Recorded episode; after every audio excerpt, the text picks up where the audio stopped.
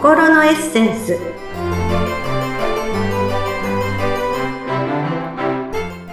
皆様こんにちは。自己開花アドバイザーの中井真理子です。今日もご一緒してくださるのはこの方です。インタビュアーの鈴木沙子です。マリコさん今日もよろしくお願いします。はい、よろしくお願いいたします。いや、沢子さん、あの、私も札幌に住んでおりますが、あの、雪が少ないな、今年は嬉しいなと思っていたんですけど、もうちゃんとね、こう自然はね、帳尻を合わせてくるというか、あの、ここ数日で、いきなりバンと雪が降って、特に一昨日ぐらいに結構雪が降りまして、今私の部屋から見える窓には小さな小屋根があるんですけど、うん、小屋根の、えーと、窓が3分の1ぐらい雪で埋まっております。えー、すごい。もうそんなに？埋まっちゃう。一気にパンって降るんでしょいあの、1日に70センチぐらいとか降ったりするんですね。えーうん、なかなか、あの、それこそね、雪ま、祭りとかどうなのかなと思っていたんです、雪問題。もう全く問題ないって感じですね。ちゃんと降ってくるという、ね。ちゃんと降ってきてるって感じです。自然です。はい。さてさて、あの、まあ、2月にも入りね、ねまあ、節分も過ぎて、旧暦ではですね、その節、うんと、翌日から、節分の翌日から立春に入ってね、新しい一年が始まるって言われていますけれども、まあ、沢子さんもね、お正月から、まあ、1ヶ月が経って、なおかつ新たに立春で一年の始まりっていうのを迎えてますけど、まあ、今年はどんな年になりそうだなって感じてますか？そうですね。あの、どこかで読んだ占いの本に、12年に一度の、はい幸運の年って書いてあったので、それを完全に信じきって、今年はちょっといい年らしいぞと思いまして、うん、ああ、さこさん、奇遇ですね。私、あの、数年前に、マヤ歴で、130年に一度の年って今年言われたんですよ。えー、すごい、それ。なんか、説得力がすごいですね。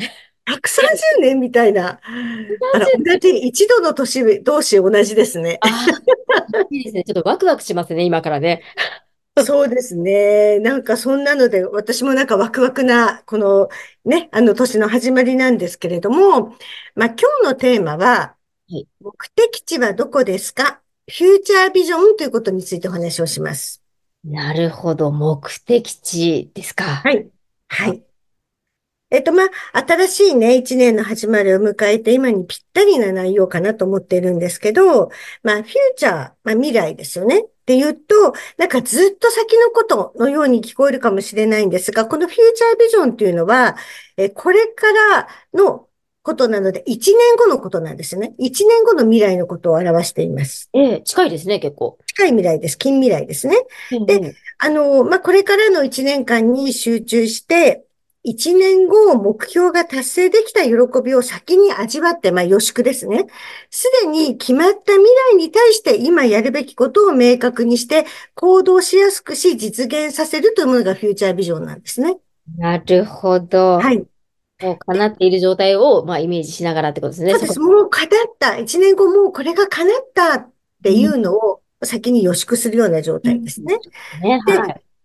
これも私がお仕事のベースにしているね、ウェルスダイナミクスというツールの一つなんですけれども、まあ、あの、ウェルスダイナミクスっていうのは以前のね、ポッドキャストでもお話をしましたが、自分がどのような人なのか、まあ、誰なのかってことが分かって、まあ、ウェルススペクトルというもう一つ、あの、理論があるんですけれども、まあ、それは人生のナビで自分は今どこにいるのか。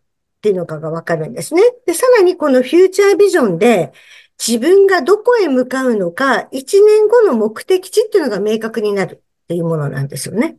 そうなんですね。はい。この間私あのウェルスダイナミクスあの資格を取って10年に経ちまして、改めてあのやっぱりね、このウェルスダイナミクス私にとってやっぱり切っても切れないものですし、あの本当に役に立つ理論だなと思っているので今日はこのテーマにしました。はい。まずは自分がどのような人なのかということを改めて理解した後に1年後を具体的に思い描くという感じですかね。そうですね。で、このフューチャービジョンなんですけれども、まあ、手書きをお勧めします。はい。はい。最近はね、例えば何かセミナーとか講座とか出ても、あの、昔は一生懸命手でね、書いてる方多かったんですけれども、何かあの、iPad とか小さなパソコンで打ち込む人がすごく多いんですが、あの、自分の手で書くことによりですね、より無意識に働きかけることができて実現可能となっていくんですね。おー、書くことがポイントですね。やっぱり書くことによって、あの、考えながら手を使って書くことによって、頭の中に入ってくる。え、考えながら手を使って打ち込んでも一緒じゃないかって言われるかもしれませんけど、打ち込むのじゃなくて書くっていうことが大事なんですよね。はい。わかる気がはい。します。えはい。で、この書き方としては、あの、まあ、白い用紙をね、用意していただきたいんですけれども、あの、一年後の自分が、この一年を振り返って、感謝の気持ちを込めて日記を書いているというイメージなんですね。ー、うん、ああ、なるほど。叶えてくれて。ありがとうっていう感じで。そうですね。なので、書き出しは、私はこの一年に本当に感謝しています。なぜなら、という言葉から始まります。ああ、なるほど。なぜこの一年に感謝してるのって言ったら、こういうことが叶ってきたからだよっていうのをその後に書くんですね。ううん。具ん体的ですね。で、その他具体的に何がどのようになったのかとか、その時どのように感じたのかとか、誰の、誰がサポートしてくれたのか、どのくらい一つのことに期間がかかったのか、えー収入はどのようになったのかなど、具体的にこの一年間の出来事や、まあ、それに対しての感情、嬉しかったとか、辛かったとか、大変だったとか、えーそういった気持ちも込めて、どのように目標達成をできたのか、その道のりを書いていくということになります。あーなるほど。はい。あ、でも本当にこれ難しいですね。本当にこう詳細までイメージしないと書けないですね、ここまで。そうですね。できるだけ、あの、具体的に書くということなんですね。で、もうすでに1年後の未来のことなので、目標を達成してるのですから、もう感謝の気持ちとそこに到達するまでの様々な思いで、胸がいっぱいになってるっていうのをこう思って書いてほしいんですね。ええもう本当にそういう方に思ってるぞと思い込む感じですね。そうですね。で、まあ書き上がったら、まあ声に出してね、読んでみてほしいんですけれども、何か足りなかったなと思ったらそこに足してみて、で、まあ、リアルに1年後の気持ちに慣れているかどうか確認しなきゃいけないですね。例えば、未来のこととはいえ、まあ、リアルに感じられないっていうことであれば、それは立てる目標を変える必要があります。うん。すぐに達成できそうなものだとやる気にならないし、まあ、現実味がないほど途方もない目標だともう無理だって諦めてしまうので、この目標の高さのバランスっていうのが大事なんですよね。あそこのバランスですね。うん。あの、いいんですよ。私もありますけど、壮大な夢。まあ、最終的にこうなったらいいなとか、あの、まあ、最終的じゃなくても、近い未来こうなりたいなっていう壮大な夢っていうのはみんなあると思うんですけれども、それはいいんです、それで。だけど、うん近未来のことなので、一年後にそもそも叶うことができないようなことをね、書いてもダメなんですよ。それも現実味がないので。確かに。それはもう感謝の気持ちもいろんな思いも浮かんでこないのでね。そうですね。ただの夢見物語みたいになっちゃいますもんそうそうです、ね。そうです。なので、あの、今は無理だけど、ちょっとこう、頑張ってみれば叶うっていうような目標の高さのバランスっていうのが大事になります。はい。うん。そで、まあ、これが完成したらですね、まあ、私は、あの、自分の手帳に直接書いてるんですけど、まあ、手帳に書いた紙を挟んだりとか、まあ、よく見かけるところに貼るっていうのもいいと思うんですね。で、そうすることで自分の目標が常に無意識に働きかけて、えーあ、私は今こういうことを目指して日々生きてるんだわ、みたいな感じで見るってことが大事になるんですね。やっぱりね、書くこと大事っておっしゃってますけど、ずっと。ここでもやっぱりね、書いて、そしてまあ見るということで、無意識に働きかけるという。もう見える化はもう絶対大事ですね。はい。で、あの、話せる人がいたらね、別に私こういうことを今やろうと思ってるのって話すのも全然ありなんですよ。うんで、あの、そしてね、これ書きっぱなしじゃダメなんですよ。はい。うん。で、定期的に進捗状況を見直すってことが大事になります。ええそっうん。大体1ヶ月に1回とかそういう。感じですか？ね。あの、私はコンサルしている方は1ヶ月に1回見直しをしていますけれども、あの、もしくは私はあの、毎週毎週自分会議をしているのでね、まあ、自分会議の時見直しでもいいんですが、まあ、そこまで細かにできないというんだったら、あの、四半世紀じゃないわ。4分の1に1回、3ヶ月に1回ぐらい、年4回ぐらい見直すでも、年3回ですかね。見直すでもいいと思いますよ。なるほど。見直すことも大事なんですね。そうです。で、まあ、そこまでどの程度行動できているのか、うん、できてないんだったら何が妨げているのか、何が不足しているのか。うん。もしかしたら、そこまですごい大きな目標だと思ってなかったけど、ちょっと途方もないものが入っていたのかとかね。っていうのも見直した方がいいんですね。なるほど。うん、やっぱりそうするとあれですね、自分会議みたいな時間は大事ですね。設けるのは。自分会議ね、本当に大事ですよ。まあ自分会議と称して、まあ、あの、コーヒー飲んでスイッチ食べてんじゃねえかっていう話もありますけど。大事です。大事なんです。これ本当大事なんですよ。うん、一週間振り返るとか、これから先の作戦立てるとか、本当これ大事なのでね、私おすすめなんですけど、でね、この必ず私は達成できるって、あの、ライズアップじゃないですけど、結果にコミットするみたいな、はい、そういう自分を信じるということも大事です。そうか。どうしてもね、弱気になりがちですけどね。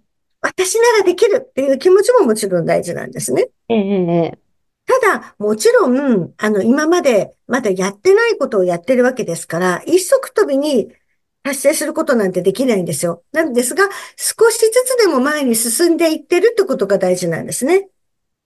うん。で、このね、少しずつでも前に進んでいるっていうことを、まあ、赤ちゃんの歩幅のようなステップで進んでいくということで、まあ、ウェルスではね、あの、ベイビーステップって呼んでるんですけど、かわいいです、うん、このベイビーステップを刻んでいくっていうことが大事になります。どうしてもね、なんかこう、目に見える結果みたいなのが欲しくなっちゃいますけど、徐々に徐々に進んでる。あの、そうです。あの、ライズアップもね、結果にコミットするって言ってましたけど、いきなりバーンってあのボディができるわけじゃなくて、そうですね、毎日ね、食べるものも報告し、あの、定期的なトレーニングもしってした上で、まあ3ヶ月後に結果にコミットみたいな感じですよね、あれ。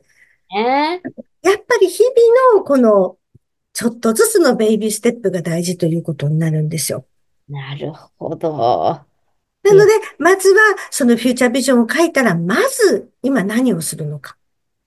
うん、まず今日から何をするのか。小さなことで構わないのでやっていくっていうことが大事ってことですね。さらにはやっぱりこの、そしてどうだったみたいなのをこう日記帳で書いていくと、きっといいんでしょうね。自分自身サポートできて。そうですね。あの、なんか、あの、なんて言うんでしょう。私は毎週毎週自分会議楽しんでやってますけど、あの、そんなにそんなにしょっちゅうしょっちゅう見返せられないわとかっていう人はそんなしょっちゅう見返さなくてもいいんですよ。ただ、どのぐらい進んでいるのか、で、頭の中に、やはりその常に見えるところに置くっていうのは、私はここに向かって進んでいるっていう意識をして、そこに対して、ちょっとでもいいから歩み寄る。ほんのちょっとでもいいから歩み寄る。っていうことを常に意識していくだけで、ちょっとちょっとちょっとの積み重ねが、ある程度のステップになってるってことなんですよね。ちょっとそう言っていただけると肩の荷が下りました。うん。ちょっとどうです。はい。で、これね、フューチャービジョン、あの、こういうふうにやると達成できるんです、本当は。ですけど、あの、私のお客様でも、いや、そうは言っても1年後、例えば新着率が、あの、70%しか進まなかったとかいう人もいるんですよ。でも、それは、まあ、目標の立て方が大きかったのか、もしくは、あの、何か不足していたのかっていうことで、そこはそこで見直して、また次の一年それにプラスアルファしたところで目標を立てれば、またつ、つながっていくっていうことで、あの、フューチャービジョンは、あの、達成はできるんですけど、私は必ず1年後に達成をしきれなくてもいいと思ってます。まあなんかね、お聞きしてると70%でも達成できたらなんかいいなって思っちゃいますけど。そうですね。だけど、ね、進んでるうん。まあ、ただ、あの、ある程度そのさっきのバランスで、これもだんだん慣れてくると、あの、えっ、ー、と、かなり90%近く達成できるような、あの、ものを、目標を立てれるようになるんですけど、やっぱり慣れないうちは低かったり、すごい、もう、あの、半年もしないうちに達成しましたっていう人もいれば、バラバラなんですけど、目標の高さを設定するっていうのもなかなかね、慣れるまで難しいので、必ず100%達成しきれなくても、それはいいと。そこに向かって進むってことが大事なんだってことを意識してもらいたいなっていうことですね。なるほど、わかりました。本日は目的地はどこですか、はい、フューチャービジョンというテーマでお話しいただきました。はい。リコさん、今日もどうもありがとうございました。はい、ありがとうございました。